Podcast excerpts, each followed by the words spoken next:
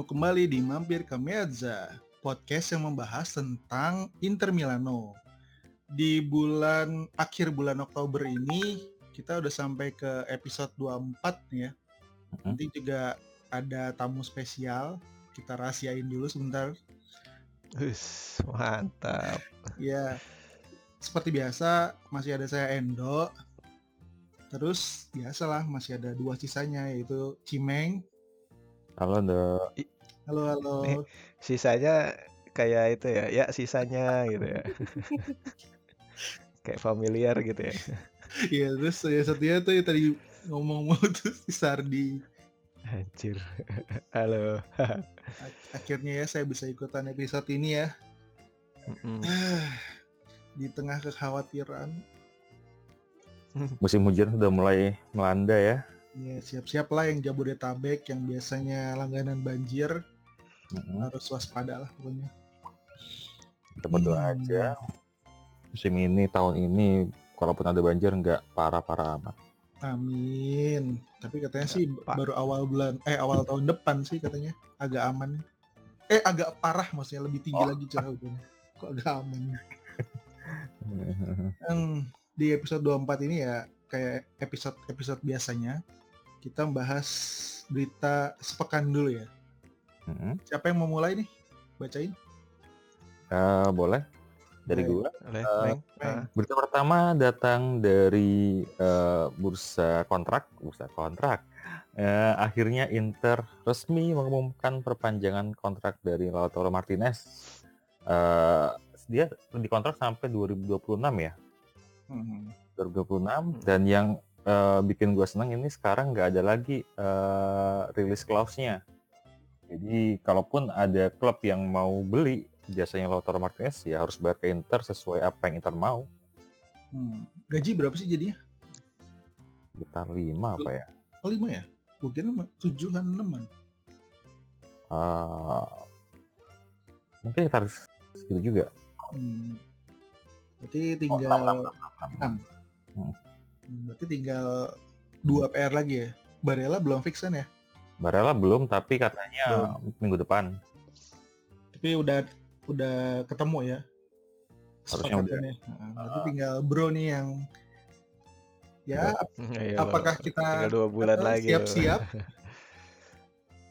tinggal nunggu kontak ke Newcastle kali ya. Ya semoga lah si Barella sama Brozo akan cepat mengikuti jejak Lautaro juga. Ya, Hmm. gue berharap dengan adanya kontrak ini performa di lapangan juga meningkat. Soalnya kayaknya udah lama si Martinez nggak bikin gol dari open play. Gue lebih mikir dia apa sih, Meng? Kalau secara permainan lumayan lah. Betul sih, betul sih, betul sih. Gue ngeliatnya agak lebih apes aja. Pedih juga. Yang penting Deko kan aman. Ya lanjut lanjut. Terus kemarin dua hari lalu ya Inter meres- meresmikan laporan keuangan kepada para shareholdernya. Uh, Hmm. Seperti yang sudah diberitakan dulu, Inter mengalami ke gugur loh Guguran.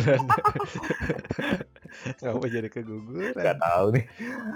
Inter mengalami loss sebesar 241 miliar, di mana 110 miliarnya itu 110 juta euronya itu eh, berasal dari eh, efek COVID. Jadi seperti hilangnya kontrak daripada eh, dari hilangnya hilangnya revenue dari para sponsor dan hilangnya revenue dari stadion yang ditutup ditutup seperti itu. Tapi Oke. kita masih, masih menunggu apa namanya eh, rilisan laporan keuangan yang lengkapnya.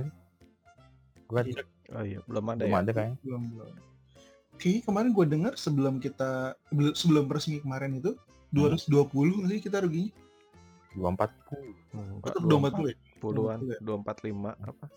Hmm, rekor ya akhirnya ngelewatin Juve juga ya. Iya. Jo, nggak mau kalah. Ya, emang Ya. Terus berita yang terakhir nih yang mungkin agak sedih sih. Eh, berbarengan dengan pengumuman loss ke shareholder, Inter juga sepertinya mengumumkan bahwa kalau Christian Eriksen masih belum bisa melepas eh, alat jantungnya itu, dia mungkin nggak bakal bisa main lagi di Inter dan kemungkinan harus di play group ke luar keluar Itali. Iya. Ah, sedih sih.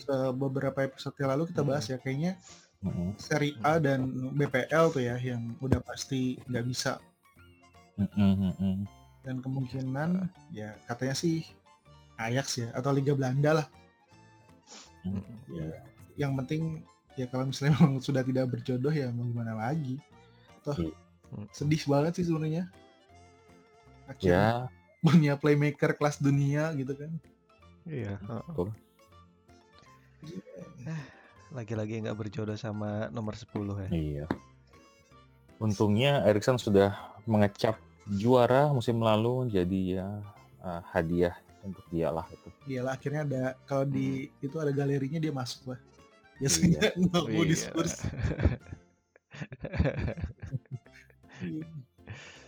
ya. Ada lagi berita sepekan? Ah, sepertinya itu aja. Udah ya. Seperti biasa ini Nggak minggu ya, seperti Hmm, berita-berita. Iya nih. Sampai beberapa source berita kita aja nggak update ya. Saking banyak beritanya. Sedih ini. Ya, sekarang seperti tadi udah eh udah gue bilang di awal, ada seorang tamu spesial nih. Temen temen kita nih. Kan biasanya orang ngefans gitu ya, klub yang, wih, klub gede, pialanya banyak gitu kan, juara terus. Nah, ini kalau temen ini anomali sekali nih. Dia seorang Friuliani, fansnya Udinese. Pertama kali ketemu tuh bingung gitu kan. Kok dia retweet retweet Udinese gitu. Ah, lu serius demen Udinese? Iya, ya udah deh. Kan sebetulnya minggu ini, minggu dep, minggu ini ya. Minggu ini besok. Minggu ini akan Mm, besok. ketemu sama Inter nih. Sekalian lah kita korek-korek dulu seorang Friuliani di Indonesia. Selamat malam Bung Gigin. Halo halo selamat malam do. Wih, biasa aja, biasa aja gini. Gak usah digede-gedein suaranya gitu. Oke oke oke. Ini bener Gin, lo seorang Friuliani Gin. Gitu gak sih Iya benar sebutannya? benar. Sebutannya gitu ya? Friuliani iya kayaknya. Oh, gitu. Meskipun stadion udah ganti sih namanya sekarang. Eh, itu stadionnya tuh bagus banget menurut gue. Bangkunya warna-warni. Iya. Itu bikin sendiri kan? Sebelumnya kan nyewa mereka. Oh, Keren ya. Berarti Mm-mm. salah satu tim Italia yang punya stadion sendiri ya. Hmm. Iya. Apa nama stadionnya Gin sekarang? Dacia Arena. Kemarin tuh ngeliat, wih ini stadionnya keren banget. Bangkunya warna-warni. Iya baru sih stadion baru. Kita perkenalkan dulu nih. Oke oke. Namanya siapa nih, Mas? Gigin. Nama gue Gigin. Oh gitu. Bikin gondrong nggak? Enggak enggak Ya, kalau Gugun. kalian Gugun dong kalau kalian itu. suka ke suatu mall yang di lantai 4 itu, Iya. bisa ketemu lah sama Mas ini. Enggak lah jarang udah jarang gondo. siapa yang siapa yang nggak kenal dia gitu Pilar ya, Iya, pilar. wota panutan. Waduh. Sebut deh. Ya gin Bentar bentar. ya sejak kapan gin suka Udinese gin Gue dari 98 ya. 98 akhir do. tentu siapa ya Ngeri. Amoroso bukan Amoroso. Amoroso. Enggak, gua- Nama Amoroso. gue ceritain awal sukanya gue dulu ya. ya sekarang Ya, ya dulu kan gue kan eh, lihat pertama kali itu beli bola, eh beli Go, tabloid Go. Kalian tahu nggak tabloid Go? kalau bagi yang Iya, belum iya. tahu itu Ah. namanya tabloid go dulu ada ya gue Ada lupa kayak hari bola apa ya? namanya Gemal Sama kayak bola, Heeh. sama kayak bola, Sama. Selasa Kamis, Bukannya beda sehari ya? sama barengan sih waktu itu. orang tua lagi diskusi mah. Oh, iya. Pokoknya ada tabloid Ah, lu juga kali. tabloid GO, terus Aha. baca, aku baca-baca, terus ngeliat ya apa ya? Waktu itu ngelihat kok ini ada klub apa di peringkat tiga gitu. Waktu itu di Indonesia peringkat tiga kan, Mhm. tahun 98 tuh. Mhm. eh ini mundur ke belakang deh. Jadi awal lihat tuh 98 ngelihat di Indonesia tuh peringkat tiga ini kok klub aneh gitu, nggak pernah juara di peringkat tiga. Nah dari situ aku mulai ngikutin gitu. Terus sempat agak vakum lama, baru ngikutin lagi 98 akhir. Ya jadi ya tahu skuad Udinese tuh 98-99 sih, mulai ngikutin banget nih. Hmm, uh, 98 keren juga ya ternyata setelah gue kulik-kulik squadnya ada Helveg ada Thomas. Locatelli, Jorgensen, Bierhoff, Marcio Iya. Amoroso. Mewah juga Sebenarnya bagus. Roberto Sosa. Iya. Waktu itu aku sukanya tuh duetnya Amoroso Sosa sih. Mm-mm. Amoroso Sosa. Ya ada Stepan Apiah juga ternyata. Iya. Iya, mudanya di situ ya. Oh iya iya iya iya. iya.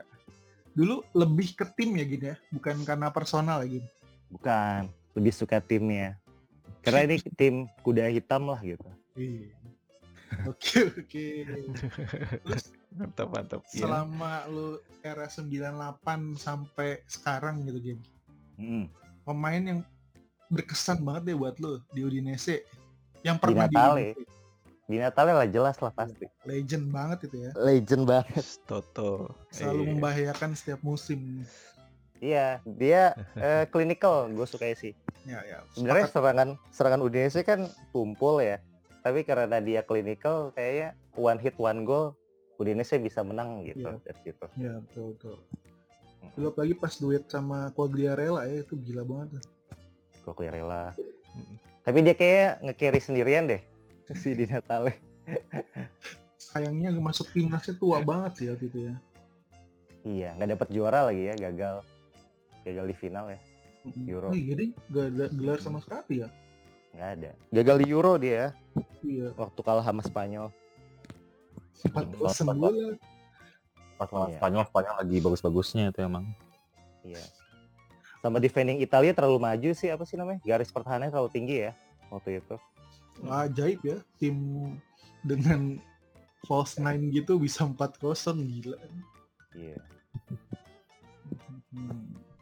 keren sih. Nah, Jim, kan Apa tuh? Hmm. kalau kalau misalnya kayak lo biasanya kan suka Inter gitu. Kan Hmm. ada tuh fase dicengin, terus ada Ah. fase menang nih, Gin. Ah, Iya kan? Ya kan kalau di Indonesia ini Gin selama lo 98 ke sampai sekarang ini kayak gak ada yang peduli kayaknya Indo. Seriusan gak ada yang peduli kayaknya. Cuman mereka peduli pas Mercato kali ya. Mereka ya. langsung Oh. pasang Oh, nyari. eh, Udinese tuh kayak supermarket.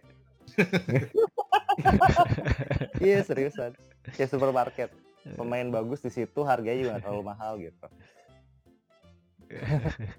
terus di keluar klub bener, bener. maju ya Gin ya. Keluar klub maju ya Gin. Langsung sukses gitu kebanyakan. Iya kebanyakan. Yang yang gue bingungnya talent squad Udinese kan jago-jago ya. Tapi mereka itu kalau udah masuk ke squad suka ngebuang pemain-pemain yang potensial. Gue suka bingungnya di situ sih Udinese. Jangan kan Udinese. Inter juga sering begitu kok. Sering gitu ya. Begitu pindah klub langsung bagus gitu. Ah. gitu. Iya. Para mantan. Sampai musim kemarin tuh mantan-mantannya Inter udah dapet trofi duluan, Inter baru Juara musim lalu. semua. Oh iya, juara semua ya. makanya makanya ada meme-nya gitu. Kalau mau dapat gelar ya keluar dari Inter gitu. Oh. Iya bisa jadi sih gitu. Itu kalau Udinese yang gue inget sih itu sih si Sanchez sih. Waktu Iya. masa-masa tahun-tahun berapa itu Sanchez di sana? 2000. Oh iya. Iya itu duetnya sama Di Natale itu bagus duetnya. Pernah Mm-mm. yang paling momen paling gue berkesan itu waktu ngecukur Palermo 7-0 kalau nggak salah. Wah anjir, masih inget banget sakit itu gue. Iya, soalnya itu paling keren aja. Wah, bisa 7-0 nih menang gitu. Sanchez sama Di Natale itu ngegolin. Dua-duanya. Dapatnya Iya tuh. dari River Plate ya. Mm. Sanchez. Buat itu Dan emang siapa siapa dia awalnya? Iya, tahu-tahu di musim itu kayak Barcelona abis itu. iya bisa langsung Iya. Barca. Iya, soalnya Inter nggak punya duit buat ngambil, maunya doang. Kalau musim-musim sekarang pemain Udinese yang lagi bersinar mantan Bruno Fernandes. iya itu. Oh iya. Hmm, Padahal Mm. dia kayaknya waktu di Udinese biasa-biasa aja deh. Biasa-biasa nggak ter nggak terlihat ya. Mhm. Iya. Iya, Ya ke biasa-biasa. aja. Sampdoria kan, Sampdoria dipinjemin biasa-biasa awalnya. juga. Oh ya, Nah iya Pinjemin. itu tuh kesalahan manajemen tuh dia asal buang-buang pemain potensial gitu. Oh. Makanya pas pindah ke, ke MU langsung wus langsung naik gitu. Eh, mainnya Iya. bagus sih gue akuin sih visinya gila banget. Iya. AMF. Nomor 10 itu ya sebutannya? Iya, dia nomor 10 bisa. Nggak, Bu, lihat yang sebelum ada Ronaldo ya, dia sebelum ada Ronaldo tuh, wih gila nih orang umpannya sakti banget. Ya dia itu MU di carry sama dia tuh betul ya. betul betul. Iya. Dikira Bruno. Penaldes kan sekalian juga. Iya penalti masuk terus ya. Iya. penalti Masih muda banget jadi nggak terlalu masih masih terlalu muda. Ya, biasa lah kalau main muda gitu kadang kalau nggak cocok di klub ya hilang cuma kalau nemu klub yang cocok tuh baru deh uh, Iya benar. terus gimana gini ada ikut komunitas-komunitas gitu nggak sih Ada sih nih, Udinese, Bro. Fuliani Indonesia ya ada grup WA-nya. Hmm. Ada. Wow.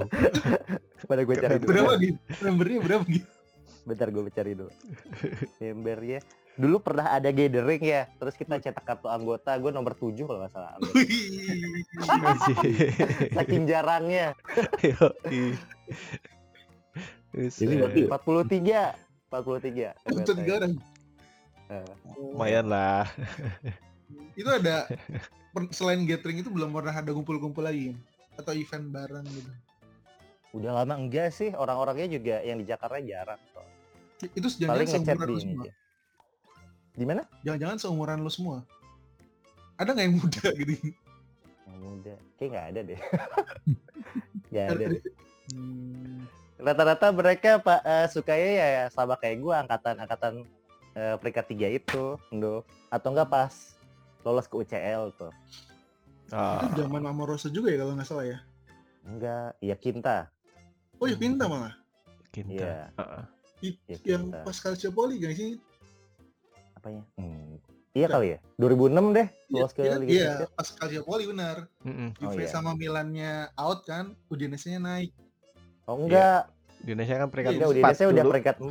iya, Iya. tapi waktu itu kan eh, empat masih kualifikasi kan kualifikasi UCL jadi Oh, langsung- lolos. Ah, Oh iya ah. benar, langsung ikutan. Iya benar. Iya Kinta. Tapi nggak lolos ke babak selanjutnya. ntar aja udah berapa tahun nggak lolos gini tidak usah bersedih tidak usah bersedih ini aja takut bakal mengulang gitu Apa nih? Nggak lolos. Nggak lolos Emang segrup sama siapa aja Inter?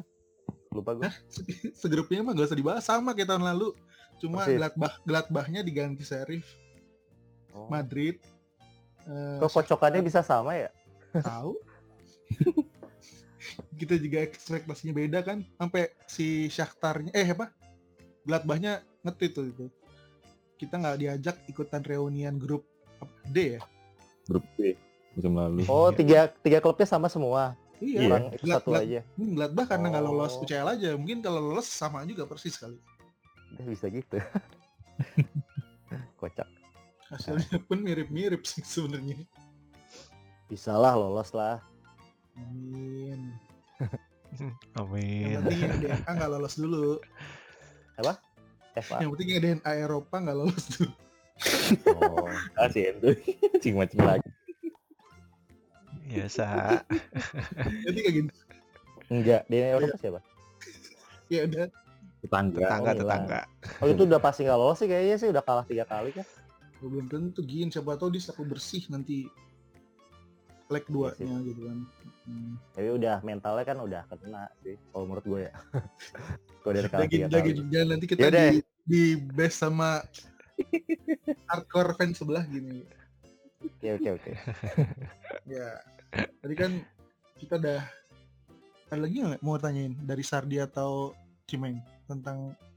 Gigin Hmm. dan Udinese-nya Oh, Itu kalau mau gabung ada caranya nggak? Makanya Siapa tahu yang denger, Iya, ya siapa tahu yang denger kan tertarik gitu kan, ada menjadikan Udinese sebagai tim favorit kedua. Atau, emang kenapa sih Oh, dalam maksudnya? pertama be lu kok jahat Hah? banget sih ya kan, loh nggak pendengar kita kan Oh, interis iya, di boleh. Iya do, bener do. Iya. Gimana maksudnya mas? Oh, Mau gabung grup WA? Iya, atau mau ya join siapa tahu ada yang mau Violiani Indonesia gabung gitu.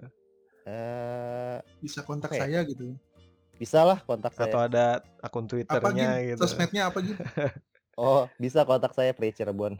Kopia Cirebon di Twitter ya Oke. ah. Ntar Nanti bisa, bilang aja kok Mm-mm. saya minta dimasukkan ke grup Frioliani Indonesia gitu Iya. saya volunteer Rata-rata rata-rata mereka juga jadiin Udinese tuh eh, itu apa bukan yang utama gitu. Hmm. fans bukan fans utama rata-rata. Klub itunya berarti klub apa? Klub eh, hipsternya. Ya mereka Kalau- dukung klub-klub gede juga. Tapi kalau lu primer nih, nggak ada klub Iya, suka. gue nggak punya nggak ngedukung yang mana-mana lagi kalau gue sih. cuma ikutan tubire doang gini ya. Enggak. Berita sih gue mantau tapi kayak ikutan tubir. Nggak penting juga sih. Oh ya, oke oke oke. Halo Cimeng, ada pertanyaan Meng? Ah nggak ada kalau gue. Nggak ada. Kalau kan lu masih ngikutin kan Gin? Udinese Masih. sampai saat ini gitu kan. Mm, masih masih. Ah, terutama musim ini deh. Ya. Gimana ngelihat dari awal musim sampai pekan ini Gin? Apa menurut lu lebih baik dari tahun kemarin atau apa gimana gitu? Dari segi permainan atau squad Ya boleh dari squad, dari permainan boleh. Hampir 11-12 ya nggak ada perubahan berarti apalagi pelatihnya itu masih sama ya. Pelatihnya apa ya nggak greget ya pendiam soalnya. Gue kurang suka sih pelatih yang pendiam kayak gitu. Dia mau kalah mau menang diam aja gitu. Itu oleh kali Gin.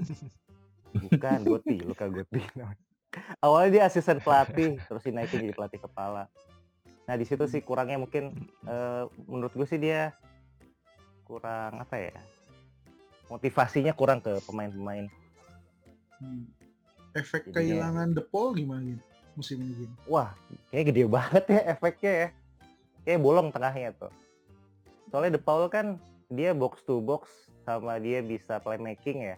Hmm. Nah, sekarang nggak ada tipikal kayak gitu. Pereira kayaknya nge-carry sendirian kasihan. Kalau dulu ada temennya De Paul musim lalu. Kalau sekarang dia Pereira Hmm. nge-carry sendirian berat banget sih kayaknya. Kasihan gitu. Kudu ditemenin di tengahnya. Dan teman-teman gelandang tengahnya pun kualitasnya jauh di bawah De Paul. Iya, tapi gue baru lihat nih transfernya Udinese musim ini Hmm. yang keluar tuh lumayan ini juga ya. Mahal-mahal. Enggak, enggak, ya di samping mahal-mahal dan penting-penting kalau gue pikir ya. Ada Depol, ada Muso, ada Iya. Barak. Barak itu udah udah pergi dari musim lalu, Dok. Pinde- Pinjemin dulu. Iya, Iya. maksudnya ini lebih Loan, udah permanen ya. Ya, di permanennya. Hmm. Bagus padahal Barak tuh tinggi, bisa playmaking juga. Iya. Kalau Stefano Okaka masih kepake gitu terakhir. Dijual kan? Iya, maksudnya se- musim lalu, musim lalu Oh. masih kepake. Di akhir musim dia mulai dicadangin sih. Hmm. Berat dia, maksudnya apa ya? Dia bagusnya ditahan bola aja tapi buat dribbling kurang. Hmm. Jadi nggak kepake lagi. Iya, kan kalau bilang Depol lumayan banget efeknya ya. Tapi kalau kiper Iya. kayaknya udah Kiper nggak nggak aman ya. Kip- Aman. Silvestri Iya. bagus banget sih. Iya. Hmm. Ya dari dulu kalau di Udinese kayak terkenal kiper deh, nggak pernah kekurangan kiper bagus dia. Pindah ke Inter ya? Dari Iya. Morgan De Santis. Pindah ke Inter berapa tahun tuh? Kiper. Iya kan maksud gua ada Handa terus ada siapa kemarin? Meret ya. Meret tuh sempet Meret nggak pernah main malah. Muso. Meret nggak Nggak pernah pernah ya? main. Meret nggak Nggak pernah. pernah. Nggak Nggak kepake. ya pokoknya waktu itu gua ngeliat ada dua kiper utamanya Udinese tuh ya inceran klub-klub gede lah semuanya. Kufet dulu pernah. ya Kufet. Nah. Iya Henry. tapi malah sekarang nggak kelihatan aja. Jelek performanya. Iya jadinya di. Padahal Skufet waktu didebutin 17 tahun loh, masih muda banget. Hmm. Mm-mm. Bagus. Tidak berkembang deh. Iya, karena kurang jam terbang, karena dicadangin terus. Mm-mm. Ya. Dan dia mendapatkan cadangan kita Daniel Padeli. Cadangan. Di Udinese cadangan, Dok. Iyalah, di Inter juga cadangan gitu, kapan dinaikin. Udah tua iya. Enggak awal awal awal gua kirain gantinya Musto kan. Kan beli Padeli dulu baru Silvestri. Gak lama eh, juara kok langsung dibeli kan. Iya. Tapi menurut gua dulunya bagus itu si Padeli di Torino tuh. Cuma ya lihat sih mainnya. habis. Main ya. Gue inget banget dia waktu Juve derby Turin Mm-mm. menang tuh gara-gara dia salah satunya di shoot shoot nggak jebol-jebol. Kalau secara postur sih Padeli oke lah, cuma ya reactionnya karena udah melambat pasti. Bagus Silvestri. Silvestri 11 12 sama Musso sih. Iya. gaya mainnya. Bingung juga waktu itu. Lah kok kayak tukeran gini doang. Silvestri kan Verona tapi Indo, bukan Atalanta. Hmm. Kiper inceran juga tuh ya, Beh. Yo, Mirip siapa katanya? Mirip Ganindra Musuh. Bimo. Enggak, Silvestri. Oh Silvestri. Oh kan? iya benar mirip artis sinetron ya. Ganindra Bimo anjir. Oh iya benar mirip mirip mirip. Inter kenapa nggak beli Musto ya? Bagus tau Musto. Kan Kita kita Duitnya. tanya Bapak Prabowo. Oh, Karena Oh, kita tidak punya uang. kasih kasih aja pemain barter. Biasanya Udinese mau. Ya, Nggak mau ya? kitanya juga udah itu segitu doang gin masalahnya. Iya sih. Ekspektasi Salary cap Udinese juga rendah sih. Kalau Inter udah bener-bener kemarin udah ya udah paling pilihannya sedikit melemahkan atau melemahkan sekali gitu. Nggak bisa naik standar gitu. Kalau punya duit mah pasti beli ya Musto ya. Soalnya berita-berita kayaknya deket ke Inter sih waktu itu. Gue dengar. Iya. Iya, betul. The Paul aja dulu sempet ya, Be. Mm-mm. Nah, Silvestri kan Iya. juga sempat namanya naik. Mau ke Inter. Iya, dan semua hilang Iya. ketika Begitulah. Gak ada dana. iya. Tiba-tiba minta berapa, Meng? 120 ya? Eh, 100 ya? 100 ya. 100. Tiba-tiba udah nih.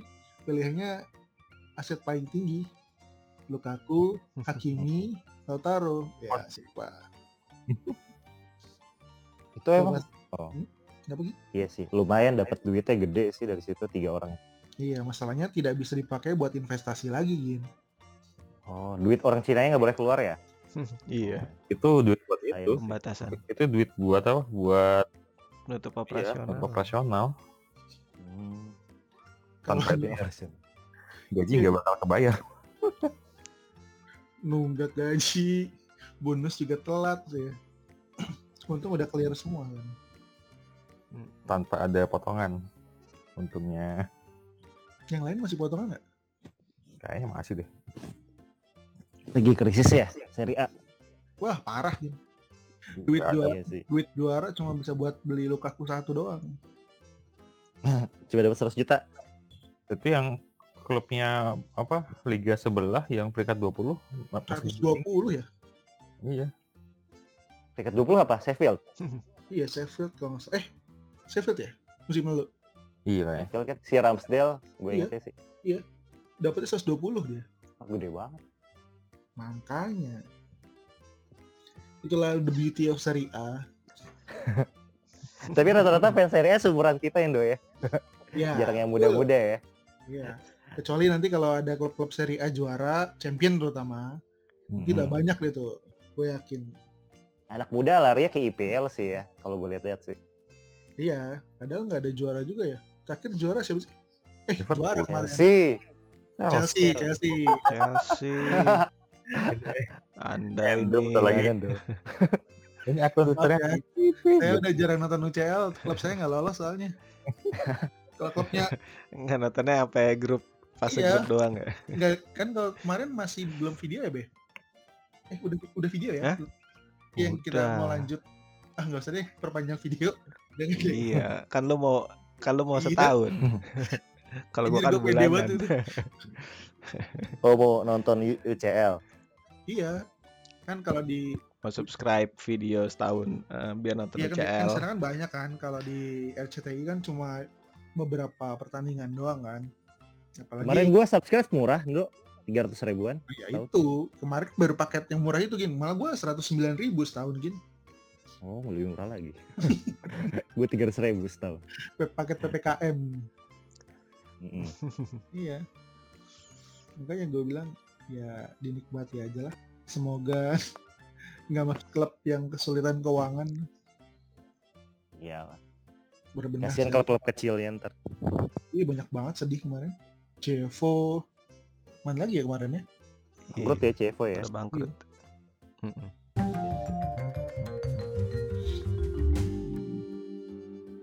Sekarang kita lanjut kan kemarin ada pertandingan akbar apa sih namanya derby da Italia ya? Iya, iya. Hmm.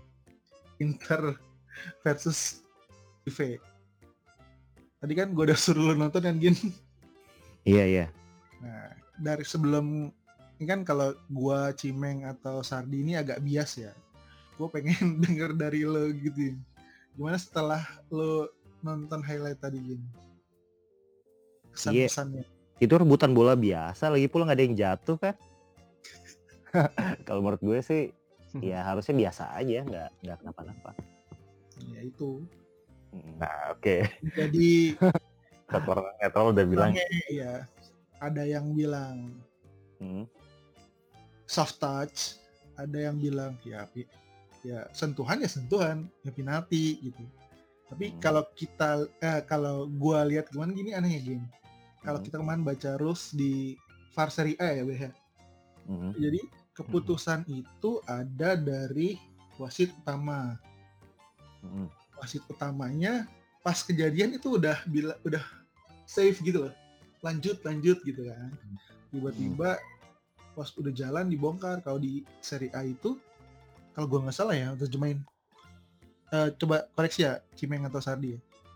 Eh, ngebuka itu kalau wasitnya minta nggak sih wasit utama Oh, Hmm, prosedurnya itu ya. itu kan istilahnya udah jauh kan bolanya gitu udah lama Mhm. terus tiba-tiba dibuka lagi soalnya kayaknya kalau kita ngelihatnya malah kayak dibisikin gitu sama wasit VAR-nya Iya, kalau kita lihat sih waktu di insiden itu kan sebenarnya wasit utamanya itu kan sudah melihat dengan jelas ya. Dia dia ada di dekat lokasi insidennya itu dan dia udah langsung ngasih aba-aba kalau itu ya cuma benturan biasa, itu 50-50 lah. Bukan pelanggaran yang layak untuk dapat penalti. Cuma sepertinya ada bisikan dari wasit VAR. Dan itu mengakibatkan wasit utama akhirnya melihat videonya dan berubah pikiran. Begitu. Dan ya ya itulah ya mungkin yang yang itu sih Dok, yang eh, jadi polemik itu adalah yang pertama satu jelas apakah itu emang soft touch, soft call, penalti, apakah itu benar-benar pelanggaran atau enggak. Terus yang kedua, kenapa konsistensi VAR itu kok kayak kurang bagus gitu loh. Ada di satu momen yang harusnya penalti tapi VAR nggak dipakai, ada yang momen kayak gitu yang harusnya nggak penalti tapi VAR dipakai. ini refer Serie A aja kali ya kita Mhm. nggak bahas liga lain ya. Betul betul. Kan eh, itunya kan sama kayak eh, kalau gue dengar obrolan yang lain itu sama kayak insidennya itu di laga kayaknya laga kemarin deh Napoli Roma ya yang ada Anguissa itu Hmm. mirip tapi VAR nggak VAR nggak nggak ikut campur di situ nah kenapa di laga ini VAR ikut campur? Ya mungkin itu sih yang di yang dipertanyakan. Gimana be? Sebagai pengikut VAR. Pe- oh, pengikut VAR. ya, ya, ya tadi udah diceritain si Cimeng sih. Sebenarnya kan kalau kalau masalah sentuhan, ya maksudnya gini, si wasit kan pasti punya pertimbangannya sendiri. Cuman kan kalau terkait VAR ini, eh, gimana prosedur yang seharusnya Hmm. terjadi kan?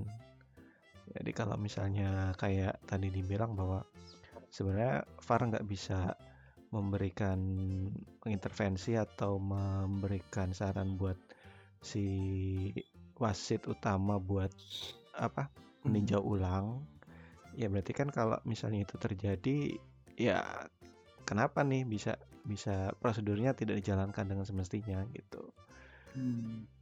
nah kalau masalah keputusan ya ya emang udah keputusannya Iya, harus wasit digugat ya. kayak gitu ya udah Terus gue gitu. juga ada pertanyaan lagi selain itu ya, eh, ketika apa sih wasit? Kan kadang kita ya melihat di beberapa pertandingan gitu ya, yang harusnya bisa dilihat VAR, tapi Hmm. wasitnya clear aja gitu kayak udah nggak udah nggak nggak tanpa review lagi gitu. Mm-mm. Sering banget kan di Italia itu kayak ya kok tiba-tiba di VAR tiba-tiba enggak? Ya biarpun ya mungkin ada yang diuntungkan ada yang, ada yang dirugikan gitu. Tapi maksud gue ketentuannya itu ketika membuka mau lihat VAR atau enggak tuh gimana kondisinya apa? Harus request dulu. Kadang kan timnya juga kadang udah ribut ya uh, VAR, cek cek dulu gitu kan secara gestur gitu kan. Tapi enggak wasitnya tiba-tiba ada yang timnya nyantai-nyantai tiba-tiba wasitnya ngebuka VAR gitu ya makanya Mhm. kalau gue selaku penggemar badminton juga ya malah gue pengennya tuh kayak badminton aja gitu kalau kita lihat VAR itu challenge, challenge gitu jadi ya. cuma ada kesempatan Nah. misalnya dua gitu Iya. kalau kalau misalnya nggak kebukti ya bilang challenge-nya kesempatannya satu jadi biar adil juga gitu Mhm. daripada kadang kan kalau kita lihat sekarang gue lupa pertandingan apa deh yang waktu itu tiga kali di challenge dan akhirnya tiga tiganya gagal. Di di revisi karena VAR.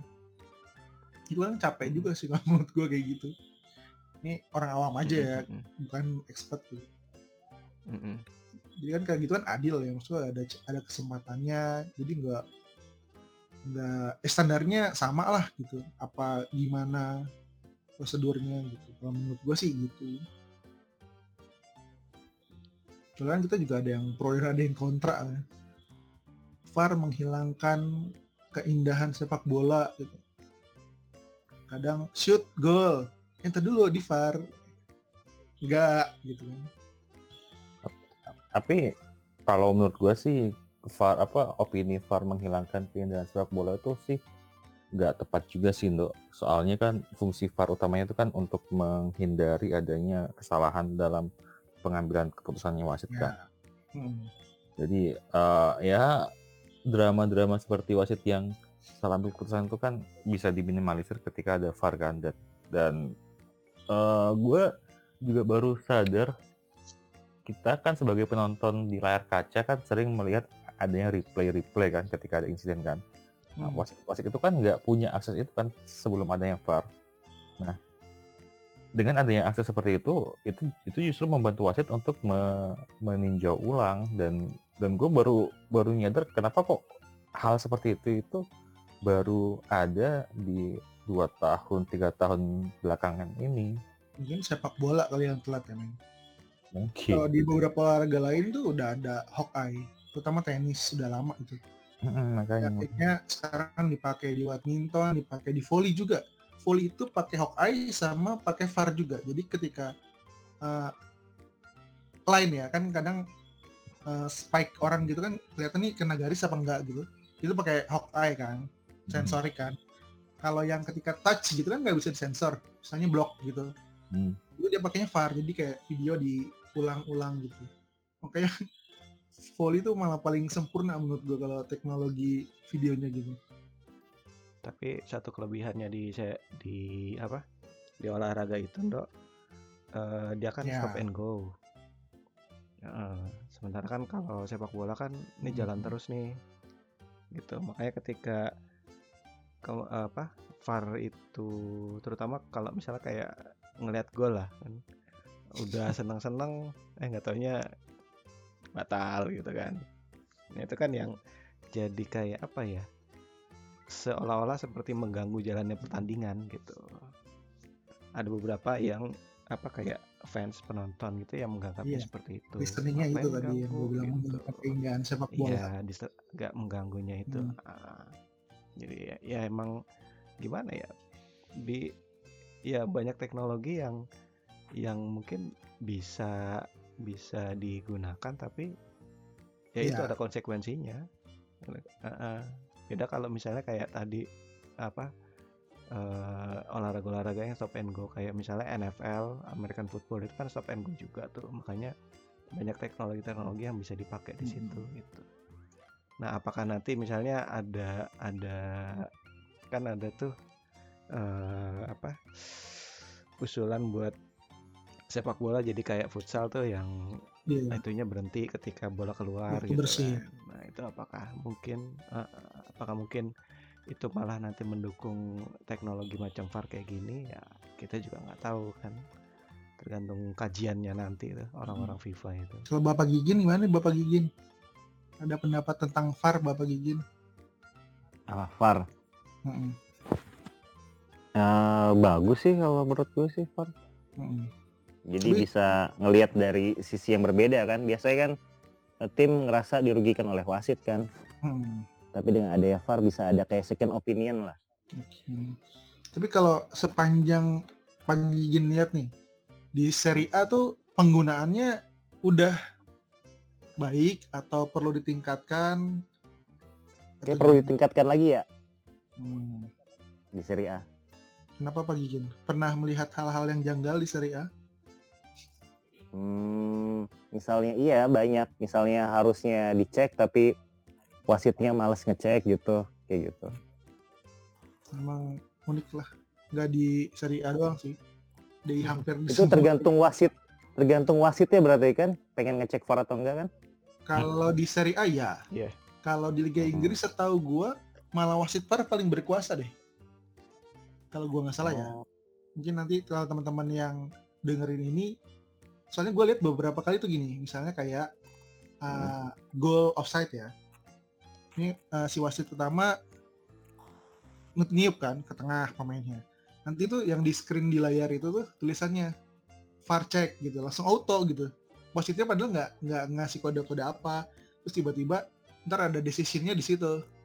Misalnya Iya bagus gitu. load Iya. gitu. Menurut gue sih bagus yang ngecek VAR itu yang ngomong cek VAR atau enggak, bukan wasit utama. Hmm, hmm, Karena wasit juga kadang kan nggak ngeliat gitu kan. Iya. Itu Iya. beda Iya. SOP aja nih ya, Hmm, masalah ya, maksud- SOP enak kan juga ya. sebenarnya distandarin kali ya. Iya. Jadi biar ya adil aja gitu. Heeh. Iya. Iya. Nggak tahu sih kalau gue ngeliat kayak gitu ya di Inggris ya. Kayak misalnya kan goal not goal, decision not goal, offside gitu. Ntar ada tulisannya langsung. Kayaknya malah wasitnya juga ngeliat di layar sama di earphone-nya dia doang. Wasit utama. Tapi- Ya. Hmm? Ya berarti ya apa ya intinya kan konsistensinya itu kan. Iya, konsistensi dan aturan mainnya diperjelas gitu. Tuh ya bi has- biar nggak nggak apa nggak sampai ada perdebatan lagi apa eh, kenapa VAR nggak dipakai kenapa kenapa VAR dipakai di posisi ini kenapa di, VAR dipakai ketika yang main tim tim A atau tim B gitu kan Itu sih benar-benar masalah konsistensinya ini sih. Ya yang itu kan yang yang yang gue inget banget kan yang masih baru-baru ini dalam setahun belakang itu kan ketika itu untuk lawan tim yang sama lawan lawan Juve juga. Musim lalu. Yang apa? Yang Cuadrado eh, kakinya di kayak apa ya. Iya ditempel kayak kayak sengaja ngasih kakinya buat dilanggar gitu loh itu penalti dan wasitnya waktu itu nggak mau ngecek video sama sekali Ya, langsung bolanya diambil, ditaruh di tengah. tengah Bingung nggak lagi? makanya Hmm. Iya mungkin ke depannya eh, Serie A harusnya ngikutin dari wasit VAR bagusnya sih. Iya sih. Ada plus minusnya masing-masing, cuma yang penting konsisten aja sih. Mau ngikut sekarang Iya. atau itu ikut konsisten aja yang penting kalau menurut gua jadi ya dan kita juga fans-fansnya nggak tubir-tubir doang ya gin kayak Iya. yang di F4 kuotanya gini ya Tapi kan itu kan bumbunya, Dok. Serunya di ngikutin bola kan tubir ya. lu tuh tubir lu Enggak. Tapi kan kalau misalnya adem ayam aja, Akun adem ayam aja kurang menarik gitu. Nggak ada ceng-cengan, nggak ada apa. Kalau menurut gue ya. ya, ya, ya. Tapi emang Cuman- ke depannya VAR itu emang bagusnya sih eh, yang deket sama layar yang ngasih keputusan. Soalnya wasit yang di lapangan kan kadang kehalingan sama pemain atau gimana gitu. Hmm. manusiawi sih ya tapi memang Mm-mm. Tapi itu lagi nih, misalkan kalau posisi yang kayak kemarin tuh, ketika wasit utamanya udah jelas melihat dengan mata kepala sendiri dari Hmm. posisi yang jelas. Menurut dia itu nggak penalti, tapi ketika divarin dia langsung berubah pikiran. Nah itu bagaimana tuh? Kalau kayak gitu. ya, Berarti beda-beda pemahaman ya, disatuin aja pemahamannya. Iya, dan eh, kalau lo mengikuti Din, akhirnya karena kontroversi ini ada Hmm. pengacara ya kemarin tuh. Dia memi- eh, lihat kontroversi yang pas eh, Napoli Roma sama Inter Juve ya, Mm-mm. sama Juve Roma kalau gua nggak salah juga dibahas juga situ. Yang Juve Roma yang golnya Abraham itu lah. Nah akhirnya dia minta audio antara wasit VAR dan wasit utama itu dibuka gin Hmm. Takutnya Takut kan ada main juga- mata ya. Ya, ya biarpun gua nggak ngarah ke situ ya maksudnya gila itu sampai dia berani gitu. Coba lu buka berani nggak gitu. Soalnya, Soalnya dulu, bola. Hmm? Menurut gua Soalnya- bola. Hmm. Ya udah lu duluan deh. Lu dulu lu dulu nggak apa. Eh, ya bola ini rentan rentan itu apa? Ma judi Ya, ya. Pengaturan skor juga ya. pengaturan skor iya. Hmm. Ya takutnya gitu sih. Ya. Gimana, Dok? Lanjut. Da- ya dan kalau gua nggak salah tahun lalu juga yang tadi Steam yang bilang itu sempat mau gitu ya audio dibuka tiba-tiba audionya hilang audionya nggak ada rusak gitu katanya gitu Ah, Iya iya Oh, wah. Gitu. udah di itu sama akun judi kayaknya sih. Dibayar Iya. akun. untung udah juara itu ya. Hmm. ya untung ada juara serius ada yang ada yang minta gitu juga gitu terus tiba-tiba audionya rusak nggak ada ya Hmm. sudahlah Untung juara ya. untungnya udah juara kalau gagal juara karena itu ya sedih juga sih Itu rame lagi di itu di apa di Jakarta Maya sama di Italia pas rame itu. Hmm. Udah mungkin Iya uh, kita sepakat apa tuh? VAR itu memberi second opinion ya Iya. terhadap ya dulu keputusan wasit wasit. yang wasit lama adalah segalanya gitu.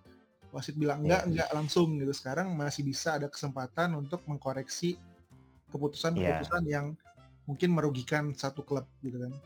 Iya. Cuma Lagipun di lapangan, di lapangan kan kadang ketutupan sama pemain atau dia yang nggak fokus atau Iya, gimana kan. pandangannya terbatas lah wasit kan. Iya, Manusia terbatas. juga ada mungkin dia capek nggak bisa ngejar sampai ujung sana kan.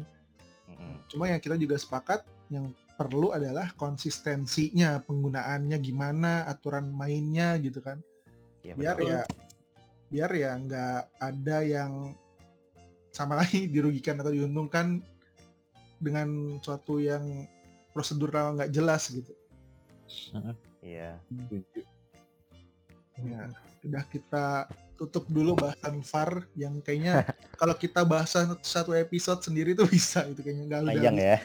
Iya, betul. sekarang betul. kita beralih ke fixture ke berapa Ming ini Ming?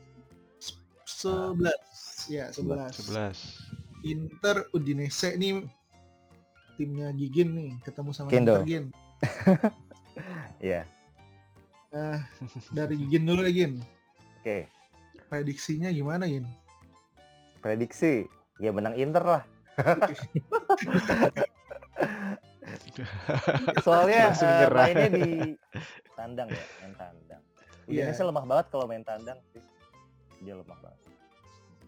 Udinese tiga pertandingan terakhir empat pertandingan terakhir gini seri terus ya Gin. Seri terus ya. Karena tupul sekali memang Udinese tuh. Hmm. Padahal awal-awal menjanjikan loh Gin. Menang Juve, menang lawan Venezia gitu. Ya lawannya gampang-gampang. Kalau lawan tim kuat pasti kalahnya sih. Gak apa Gin. Ya. Kalau pemain Gin yang kira-kira bakal membahayakan Gin. Beto. Beto Gonçalves Gin. Eh itu itu itu Persipura ya. Alberto Beto Bukan, Gonçalves iya udah jadi orang Oh. Indonesia Bukan do, itu. pemain baru do nomor 9 ya, nomor 9. Ke Pereira Gin, Pereira Gin. Kira juga dia box to box bagus sih, nusuk-nusuk. Hmm. Ya paling yang perlu diwaspadin Inter tuh Beto sama Pereira. Untungnya si Delevio nggak ada ya. Tapi gua lihat tuh di live score dia masuk line up deh. Masih masuk line up ya. Masuk line up. Soalnya gue lihat di transfer market masih cedera sih. Mm-mm. Tadi Di kalau yang dibahas. Hmm. yang dibahas Babe itu siapa? Molina ya?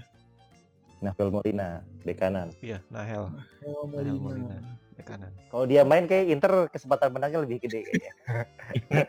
Jahat lagi lu.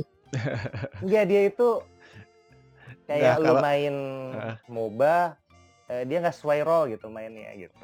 Ini gue gak ngerti Boba. Eh pokoknya apalah, pokoknya dia dia itu eh say, apa back tapi kayak sayap sayap striker. Mainnya. sama kayak Dumfries dong Oh gitu. iya Sloppy defense gitu gitu. Tapi kalau attacking bagus gitu. Nah iya, iya betul. kayak gitu. Bahaya out sih. position di belakang. Hmm. Iya. Inter kirinya siapa sih? Back kiri? Darmian Perisic. atau Perisic. Van Perisic. Oh iya, Perisic ngebut lagi larinya. Ya, Mbak, kasih kalah Molina. Mm-mm. Tapi kiper lu jago gin. Iya jago. ya paling gue sih mengharap sih kosong-kosong kali ya. paling bagus ya sih kosong-kosong. Iya masalahnya kiper anda yang mantan kiper anda ini sekarang lagi mengkhawatirkan gin. Shoot sekian, golnya sekian gin. Oh iya ya. Bisa sih dijebol sama Beto tuh. Iya makanya mungkin kalau kalau secara dari luar ya, mungkin kalau secara back dan tengah kita masih unggul gitu ya. Cuma Mm, kalau ada ruang ya ngeri juga ini. iya. Pereira nge-shoot dari luar kotak penalti bisa bengong aja dia ya. Apalagi kalau di shootnya Iya. geleser gitu. Hah? Di shootnya Iya. geleser bawah gitu, bola rendah gitu. Nyusur Oh, iya. Tanah, Mm, udah pasti diam dia. Iya. Tapi tengahnya kalah, Do. Susah sih masuk. Iya makanya gue ya. bilang kalau tengah belakang gue bilang Inter masih unggul lah. Cuma ya belakangnya itu kipernya. Paling Udinese itu eh, nyerangnya dari set piece kayaknya. Hati-hati di set piece aja. Kayak di situ sih set piece. Kalau dari Cimeng nih sama Sardi, gimana nih Hmm. prediksi? Bang. Ah, gua kalau melihat dari track record Udinese selama musim ini imbang terus.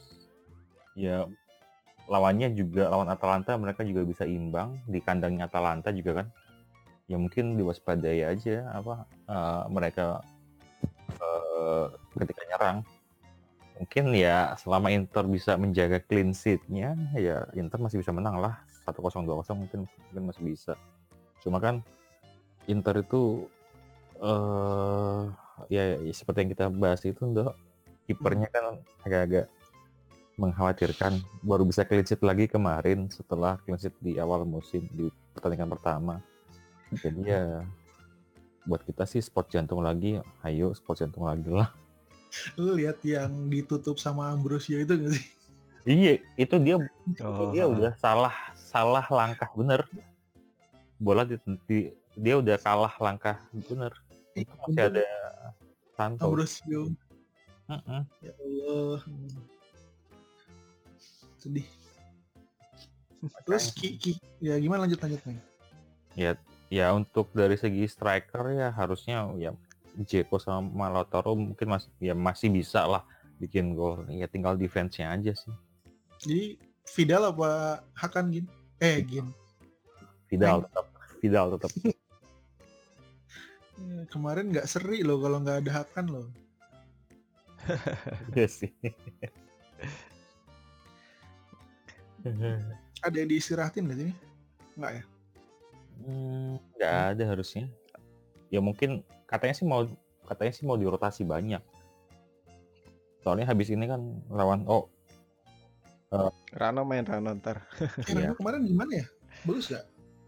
Bagus. Kayaknya aman ya? main Aman ya? Kayaknya. Rano nggak main kemarin Eh, gimana ya? Enggak. nggak main kemarin Rano Iya. yang main itu si si Opa Kolarov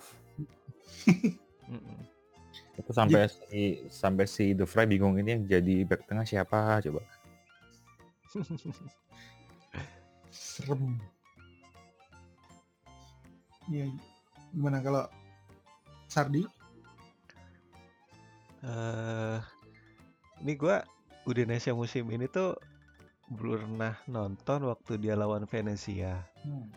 Itu mainnya lumayan sabar kalau misalnya ngadepin tim yang terbuka. Soalnya waktu awal-awal itu kan Venezia tuh ini ya, apa dia gue bilang mainnya cukup berani buat eh, main terbuka gitu kan. Nah, si Udinese ini lumayan sabar nanggepinnya dan karena mungkin Venezia-nya juga ya kualitas timnya juga nggak nggak terlalu bagus kan. Jadi ketika di depan banyak kesalahan dan counter attack-nya tuh lumayan bagus itu di pekan kedua itu kan dia masih habis lawan Juve ya. Nah ya ini apakah nanti bisa main sesabar itu bisa ini juga nih bahaya juga. Karena Inter kalau misalnya nyerang kan kelihatan semuanya tuh maju semua kan. Mm-mm.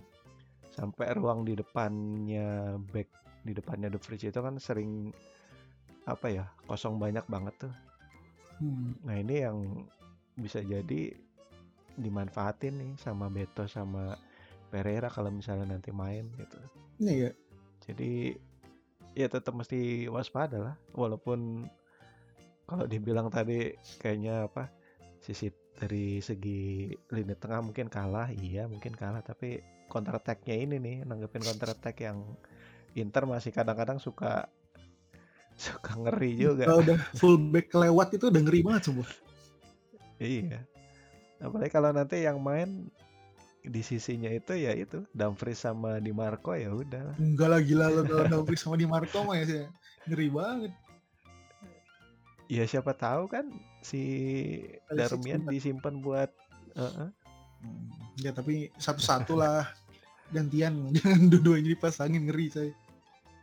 Nah, iya makanya. Loh siapa tahu nanti Di Marco mainnya di back tengah kiri gantiin Bastoni kan. Kayaknya deja vu ya. Aduh, horor. Ya, tahu kan hasilnya kayak gimana kan. Gitu. Ya ya tetap harus waspada sih sama Udinese. Iya. Tanpa mengecilkan Udinese ya sebelumnya ini bulan yang sangat-sangat mengerikan. Seperti yang kita share kemarin itu, fixturnya Inter tuh eh, menentukan bisa lolos UCL atau enggak dan bisa menjadi kontender Serie A apa enggak gitu. Karena Iya. ketemunya Milan sama Napoli ya abis lawan Udinese ini itu dua tim yang belum terkalahkan gitu, peringkat satu sama peringkat dua terus sebelumnya ketemu Sheriff sama Shakhtar dulu ya Shakhtar. Iya. kalau salah satu kalah aja udah berat banget kayaknya lolos ya terutama Madrid ya udah dia berat makin berat lagi sih makanya makanya mungkin ya hasil ini tuh menentukan ke depannya juga sih kalau lawan Iya. Udinese ini kecolongan makin berat aja ke depannya nanti Iya. Apalagi kan di Serie A kan nih selisih udah udah 7 poin Anjir. itu. yang lain tuh masih dempet-dempet gitu iya, 7 poin udah lumayan juga. Kalau ini gagal ngeraih poin kan atau iya. ya semoga maaf ya Gin ya ini pengennya menang Iya. gitu Kalau dari gue dari sebagai fans Udinese sih maksimal seri sih. Berat soalnya lawan Inter di kandang. semoga lah. Ada lagi yang mau dibahas? Bapak Sardi dan Bapak Cimeng? Hmm, udah sih kalau dari gue. Mm-mm. udah pas jam. Ini lagi nah Gigin ini ke mana nanya? Berapa jam nih kita? Nah gue bilang kita nggak pernah gini nentuin waktu berapa nggak tiba-tiba jam aja sejam aja Iya. Kemarin prediksi sebentar-sebentar ya tetap aja 50 Iya. menit. ya begitu lagi kalau dibatasin batasin tuh malah nanti kaku dan bingung Iya iya. Ya sudah mungkin eh, episode 24 ini nomor Erikson ya Ya. ya kita sudahi sampai di sini terima kasih Oke. buat Bapak Gigin Oke sama-sama. Thank you. Sama-sama semuanya. Dan terus Udinese-nya semoga makin baik di musim ini Amin. terima kasih sudah berkenan hadir di podcast ini semoga nggak maaf ya Gin kalau ada salah-salah kata Gin Oke oke santai. Oh ya kalau misalnya mau kenal Gigin itu ada di Twitternya tadi pria Cirebon ya. Masih Hmm. jomblo guys. Pengusaha di Jakarta ya. Atau kalau mau ketemu nanti bisa di F4 janjian aja sama. Yes. Eh bisa dipandu ke dalam. ya? Gigin ini juga salah satu founder Berapa? fanbase Korea-Koreaan coy. Pas kesoan. Oh. Gigin Oh. Enggak juga sih. sama sama apa? Gin? yang fans Java SFJ Si Fans Java. Iya. nah Hmm. juga ini Gigin sepuh. Korea Koreaan sosi fans Java ini. Tuh Cimeng tuh sosi Iya. kan. Gue udah pensi ya. Lo masih ikutin Gin? Enggak. Ini ngobrol apa sih? Podcast dari bahasa sosi. Ya nggak apa-apa. Ya udah sampai sini aja. Oke. Terima kasih sudah mengikuti Oke. podcast ini ya. Kalau ada yang mau interaksi bisa mention di Twitter @kemiaza ya. Mm-mm. Bisa Ya. sumbang bahan, diskusi atau mungkin ada masukan-masukan terkait podcast ini. Ah, terus ada juga Instagram yang nggak ada kontennya. Di mampir ke Miaza ya, selalu di follow dulu siapa tahu ntar kalau lagi niat ada ada kontennya. Ya udah sampai sini aja. Ciao, dadah. Ciao, dadah. Dah.